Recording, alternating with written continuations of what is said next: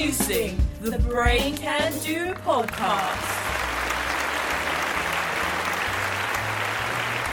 Hello, and welcome to the Brain Can Do podcast. I'm your host, Ben Stevenson.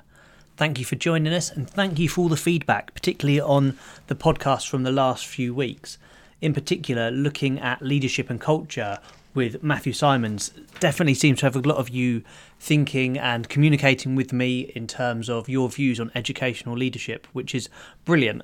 I don't think I've ever claimed to have all the answers, but I think that was definitely most controversial episode so far. Not our aim to be controversial, but definitely getting people thinking about what do they want from their leaders and whether education might be slightly in the past with its preference for traditional leadership styles and the fact that a more autonomous culture also will have to shift how we view leaders and what they should be doing. But say, please keep following us on the Brain Can Do network, start your discussions, follow us on Brain Can Do, contact us with any ideas and thoughts that you have.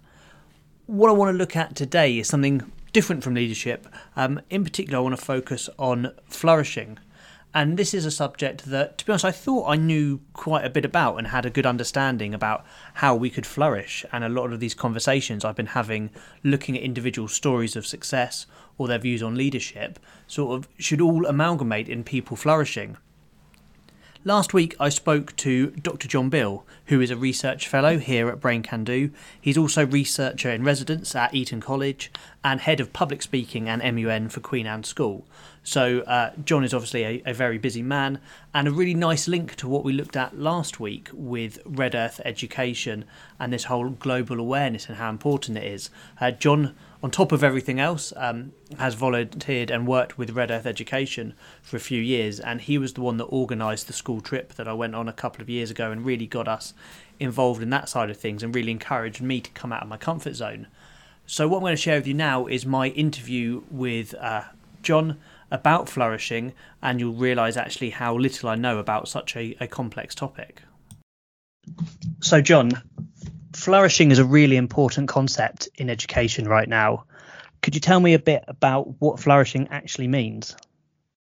Yeah, so that's a very difficult question to answer because there's lots of definitions on the table, and an important area of research in flourishing is trying to best define flourishing.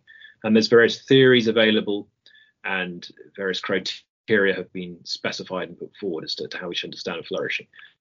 I, I think, broadly speaking, um, within the literature in flourishing education, there's three particularly important positions in the contemporary literature.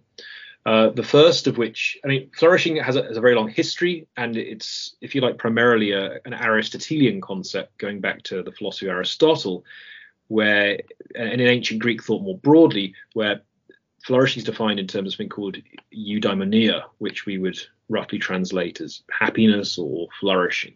And Aristotle's concern was to articulate what it meant to lead uh, the good life. You know, what it, what is the good for human beings? What is the best possible life for a human being to lead? And he defines that as a life of eudaimonia, a life of flourishing. And for Aristotle, that really relied on cultivating virtues um, to to fulfill one's potential and and to to live the best possible life. And his work's been extremely influential, and to this day it still is. And the first kind of approach towards flourishing that's very influential in education today is a kind of a neo-Aristotelian approach, which develops those ideas from Aristotle and seeks to apply them in education to to try to enhance the flourishing of students understood in this kind of eudaimonic way. So, for example, the Jubilee Centre for Character and Virtues at the University of Birmingham takes a neo Aristotelian approach towards flourishing, where uh, flourishing is defined in terms of happiness and the fulfillment of potential, which is reached by developing various types of virtue. Uh, for example, intellectual virtues, civic virtues, um, so-called performance virtues, those that you know help us to, to to do certain things well in our lives, and moral virtues, and those help us to fulfill our potential and, and become happy and lead the best possible lives we can. That's one very, very influential uh, position on flourishing, and, and they're doing some amazing work at the Jubilee Centre. And their work has been embedded at a school they've set up called the, the University of Birmingham School, where they seek to promote flourishing through various strategies they've employed there. Another dominant strand um, in contemporary literature on flourishing is defining it in terms of well-being. So, for example, positive psychology defines flourishing in terms of well-being, and that's been very influential over the last decade, particularly with the work of Martin Seligman, the so-called father of positive psychology. He published a book in 2011 called Flourish, where he argues that flourishing is to be understood in terms of five elements that contribute towards psychological well-being. So on this model, flourishing is understood in terms of psychological well-being. To enhance psychological well-being is to flourish. How do we enhance psychological well-being? We enhance five elements, which he calls PERMA, the PERMA, PERMA acronym. Positive emotion, so feeling happiness, for example. Engagement, which is, for example, how often you find yourself in a state of flow, so losing track of time. So imagine you're having a great time with friends and you just you don't know what time it is. You, you don't know how long you've been doing it for because you're having such a great time. That's engagement. Positive relationships, you know, good relationships with family, friends, and colleagues, for example. Meaning, you know, how meaningful you find your activities and your life as a whole, and accomplishment, you know, feeling of accomplishment you get from what you do. That's been a very influential model, and various developments have taken place over the last decade. For example, one is called PERMA V, where they add vitality because in that PERMA model it didn't say anything about physical health.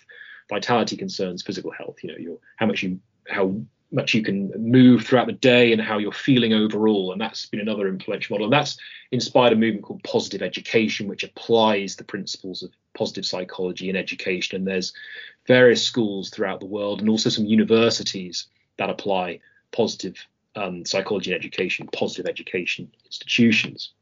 Um, the third kind of influential account of flourishing in the contemporary in contemporary literature is is that of the Harvard Human Flourishing Program, and that I guess you could you could say actually it draws upon both those schools of thought, the neo-Aristotelian position and positive psychology, as well as having its own account altogether.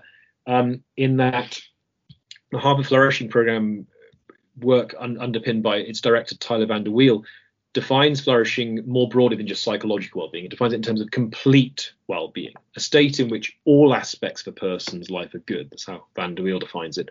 And his work has uh, he's engaged in this um, uh, thorough survey of empirical studies on substantial contributors to well-being and argued that um, what to flourish we need to be doing well in five domains happiness and life satisfaction mental and physical health, meaning and purpose, character and virtue, and close social relationships. And it sometimes adds a sixth domain, financial and material stability, because that enables us to flourish across time rather than at a particular time. And you see there that that uh, I describe that as a kind of a hybrid of the two in, in one sense because it involves character and virtue. Um, a criticism that's sometimes made of positive psychology that it doesn't pay sufficient attention to character and virtue. The PERMA model didn't mention those, whereas the Neo Aristotelian model focuses primarily on character and virtue. And the definition from the Harvard Flourishing Program incorporates that in and, and has both there. Um, so um, within those three areas, one division that's quite salient is that you get certain positions that define flourishing in terms of well-being, and it varies how broadly we define well-being. It could be psychological well-being only. It could be well-being defined as broadly as possible. Harvard Flourishing Program defines flourishing as a state of complete human well-being. Or we could focus on something different. So, for example, neo-Aristotelian approaches focus on developing one's character and developing virtue as a means to fulfilling one's potential and uh, reaching a high state of happiness, and that being what it means to flourish both of those, all well, all three of those approaches and others are influential in education and increasingly so, and can be embedded within education and promoted. But the way in which we try to promote flourishing education and embed flourishing education depends on the framework we're working with. And there's a few frameworks, and there are many others, some of which are kind of developments of those frameworks.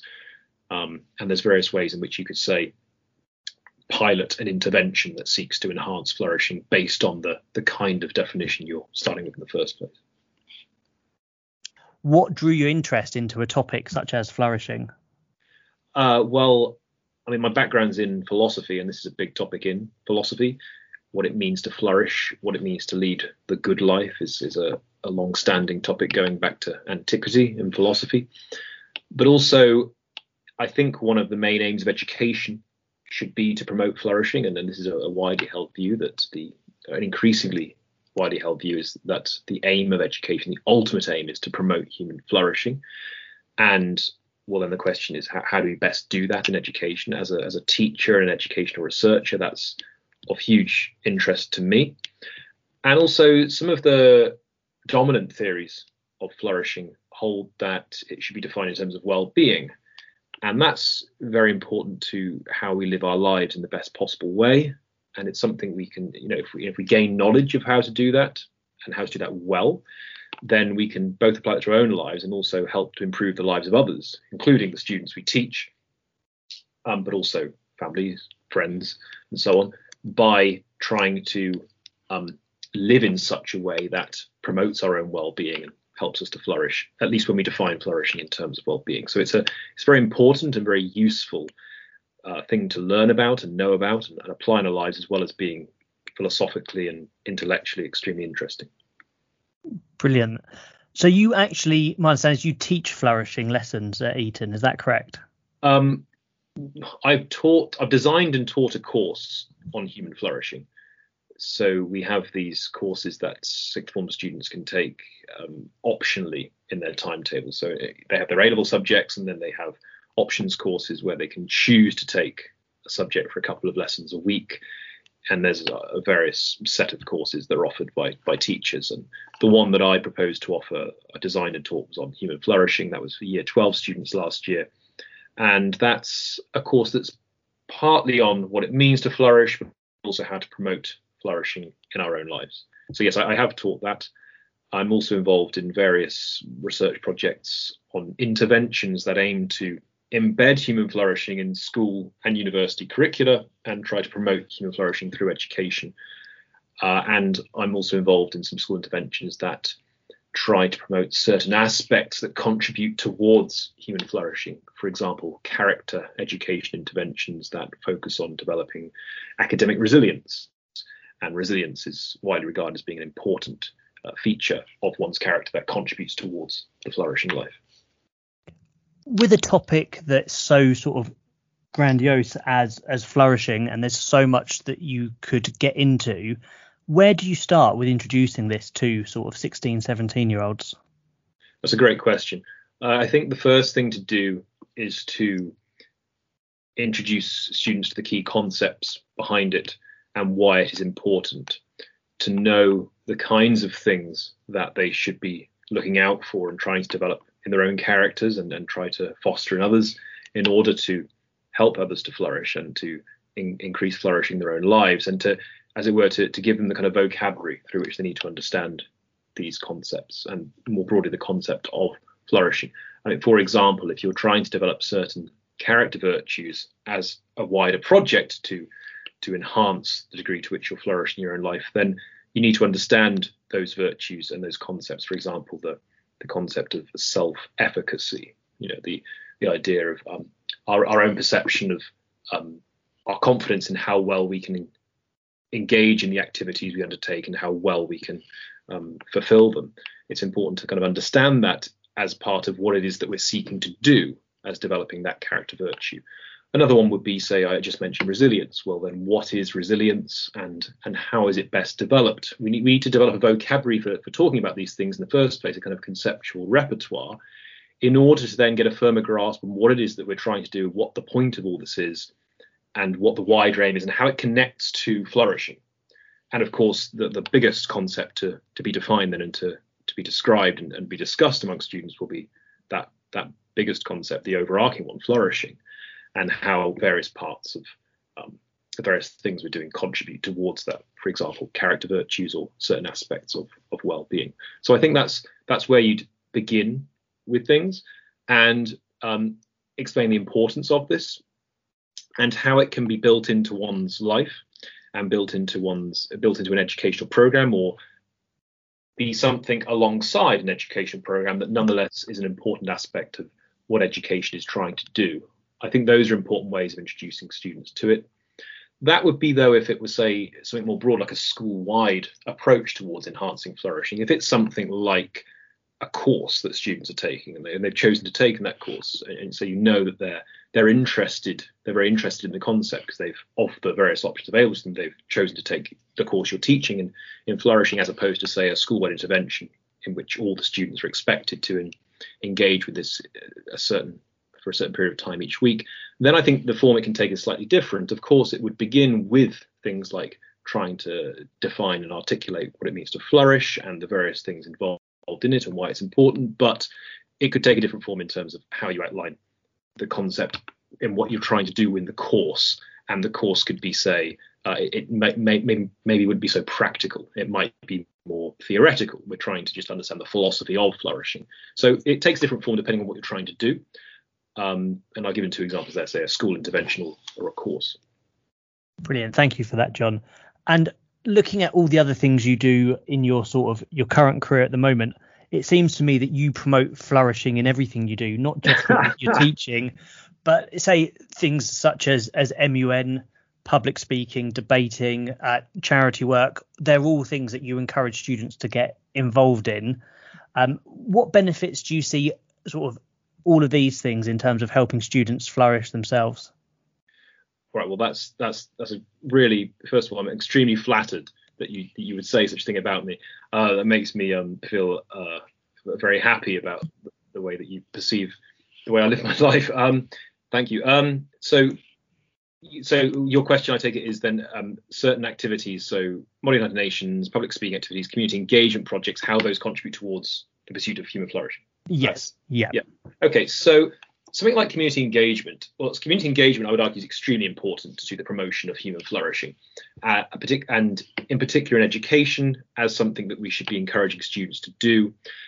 Why? Well, one of um, a, a, key finding um, in well-being interventions in the well-being literature and in, in psychological studies relating to um, how we can foster flourishing education is that acts of kindness towards others can significantly enhance one's well-being one's feeling of happiness life satisfaction meaning purpose and so on all of which on dominant theories in the literature on, on well-being as as that which you know enhances human flourishing are, are very important. And community engagement projects are often trying to do those kinds of things. They're trying to engage students with their wider communities in order to benefit the community, also in order to have benefit for the students themselves, an educational exercise. Um, but that, that can involve various actions that are seeking to promote kindness and seeking to to do good for others, to help others in various ways, and that's important. Um, and and theories and, and evidence suggests that acts of kindness in that kind of way are important for promoting well-being. So I think community engagement is very important for, for various reasons. You can provide evidence to show that. Um, something such as MUN and activities such as Model United Nations and public speaking, those kinds of instances, well, they uh, so it will be a little more difficult to articulate how they contribute to flourishing, but I, I, I think we can do. Um, students in those kinds of cases, the ones that volunteers do those things, want to enhance their skills in certain areas that contribute towards skills they want to cultivate, because perhaps they support their wider aims with their future careers, or just because they are important skills themselves, such as public speaking. That's undoubtedly one of the most important skills we should all cultivate.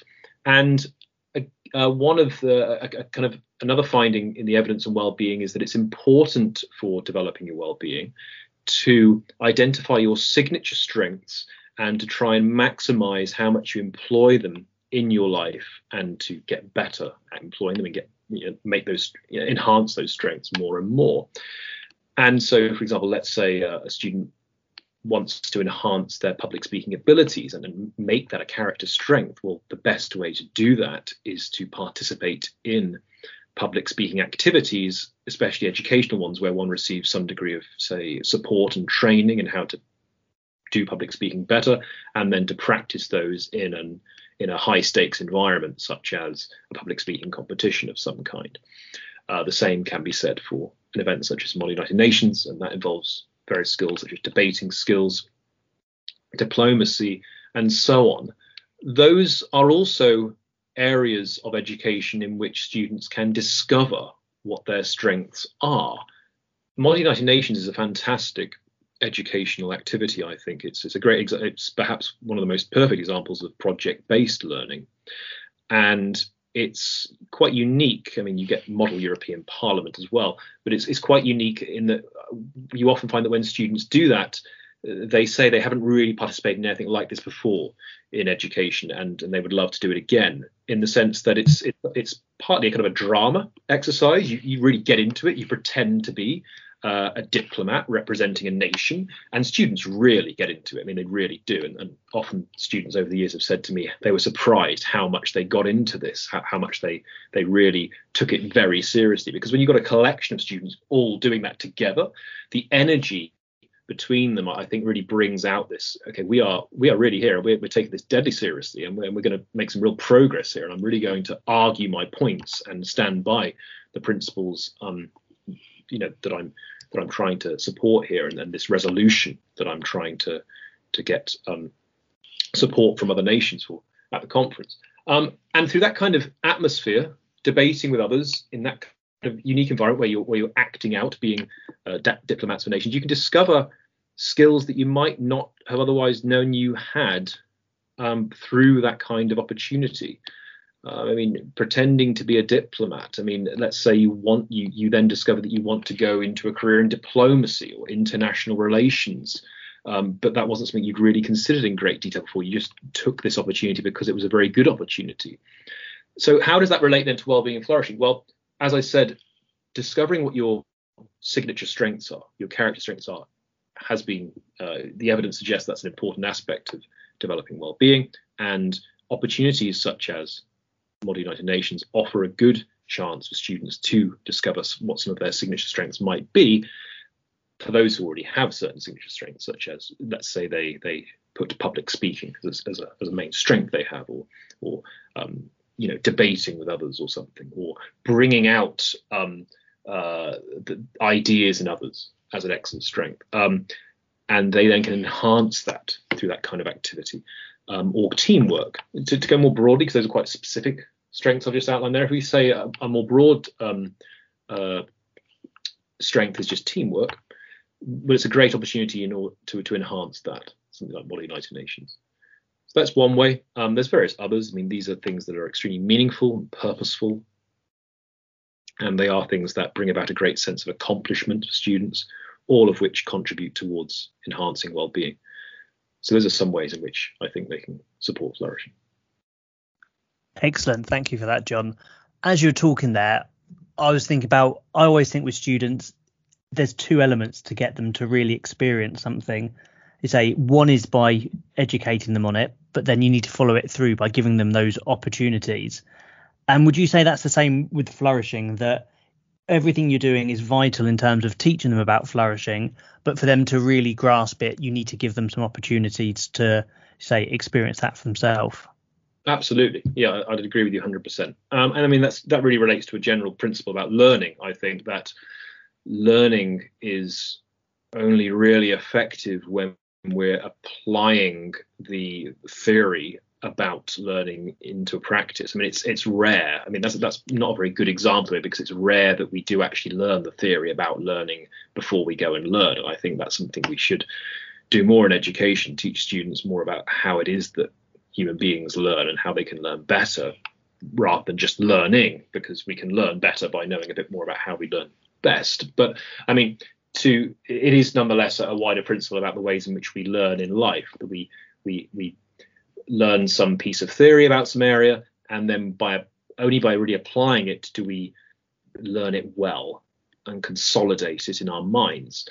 Um, if you take something like learning a language for example learning you know, the various grammatical rules in a language if you're not also practicing them putting them into practice by trying to speak the language trying to write the language trying to translate from ear as well as on the page and so on, you're not going to learn the language very well. So absolutely, I think that um, it's you will only go so far if you teach the theory behind um, certain theories of, if you like, human flourishing. you need to actually get people to to practice doing these things if they want to flourish in their own lives and promote flourishing in other people. Yeah. What do you say to the teacher who, and I think it's very difficult to dispute anything that you've you've said there, but the teacher who doesn't see promoting flourishing as their responsibility, if that makes sense, they think I'm good at my subject, I'm going to teach my subject, and that's it, and perhaps almost dismisses this idea that teaching flourishing is is an important part of education. If you've got any sort of response to that sort of viewpoint. Well, a lot of this hangs on how we define flourishing in the first place, because on one way of defining flourishing, that kind of response is completely defensible, and I don't think there's anything in particular wrong with it. We need to not only define flourishing, but how flourishing then relates to education as a whole.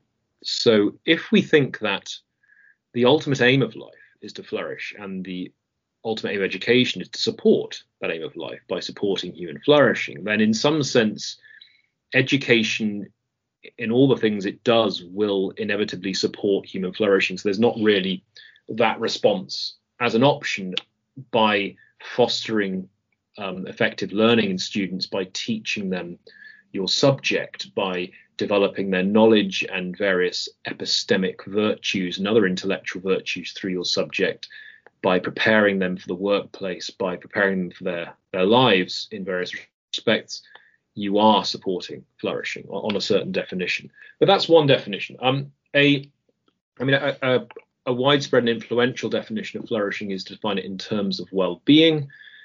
On, on, on certain schools of thought, in terms of just psychological well-being, in others more broadly well-being as a whole. And you can imagine um, a teacher offering a response uh, to, to the question you've given by saying precisely that. Well, it's not really my job to be in, in, in the teaching of my subject to be promoting well-being. It's it's my job to be um, trying to develop their skills in this subject as well as possible. For example, to get their knowledge to as high a level as possible within this subject and to develop the, the key skills associated with that.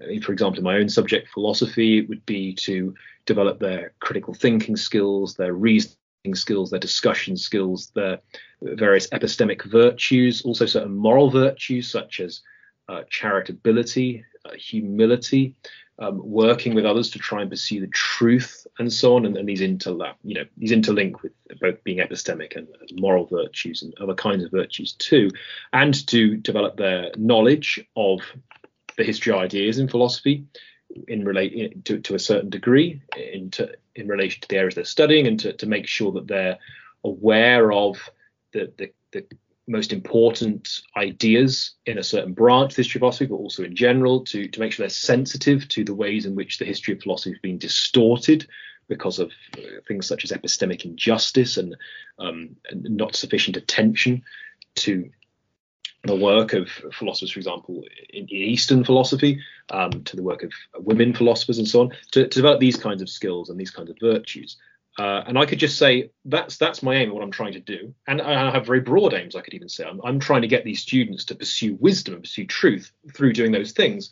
But I don't. Let's say I don't really think that that is heart. You know, is is I'm not teaching them about flourishing if I define flourishing in terms of say psychological well-being.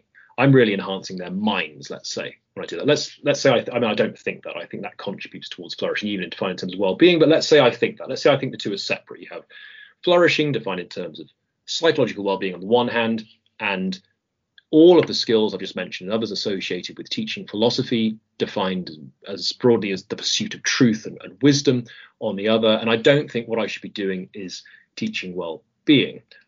Well, I think there's something to be said for that response. I don't think that's um, necessarily, necessarily problematic.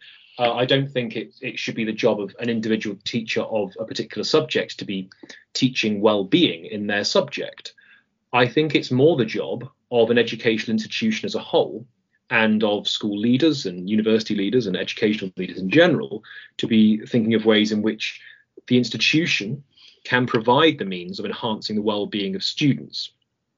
And so I don't think there's anything wrong with that as such.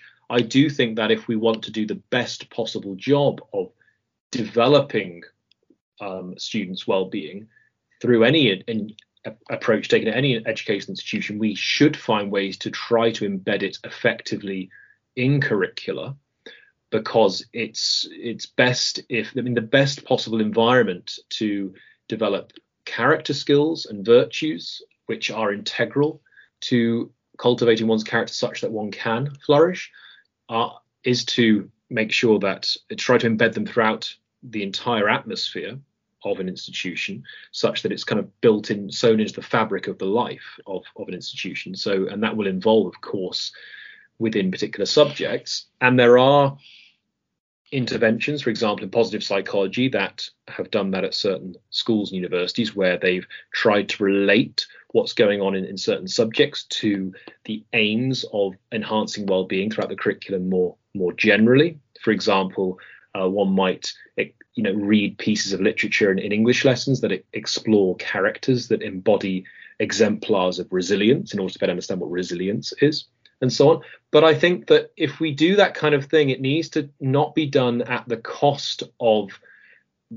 the having the best possible curriculum and the best possible learning and education experience. It shouldn't be that trying to enhance psychological well-being comes at, at, at a cost to you know changing the curriculum so much so that actually we've got not as good a curriculum.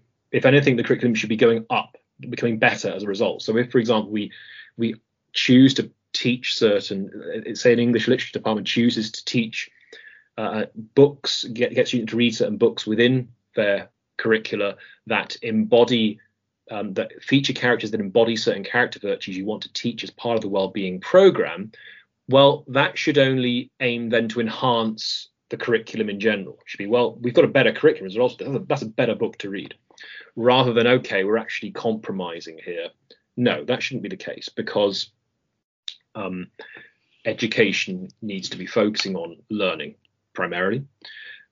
And of course, well-being is an absolutely vital aim of education. And I, I, do think that flourishing is the ultimate aim of education. But if we're defining flourishing in terms of well-being, um, it's it's not the duty of the individual teacher to be doing this. It's the duty of the institution to be providing an environment in which this is best fostered. And if we venture into embedding it in curricula to make sure that when we do that, that only enhances the curricula or at least doesn't make the curricula less good. Um, yeah.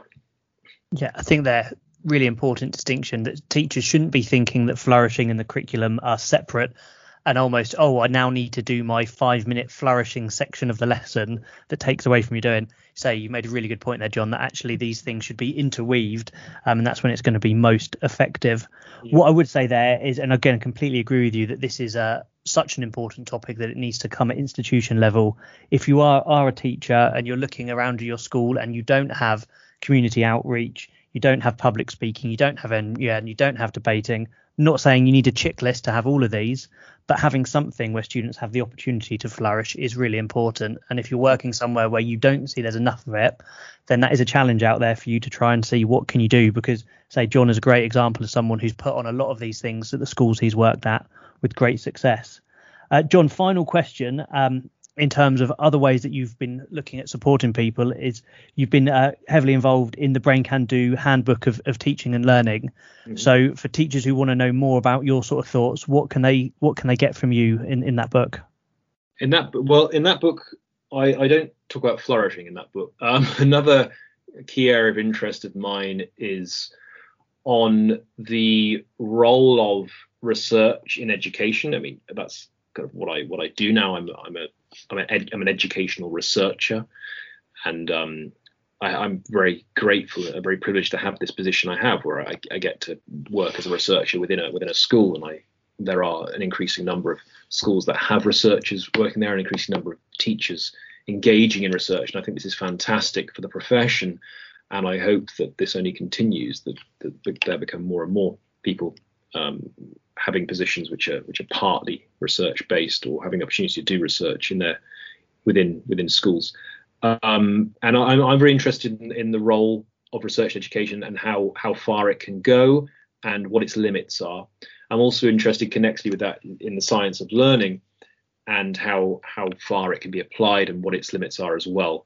And I mean that relates. The second part of that relates to my wider research in philosophy and my PhD topic really that was on something called scientism, which we could, I guess, broadly define as excessive belief in the power or value of science.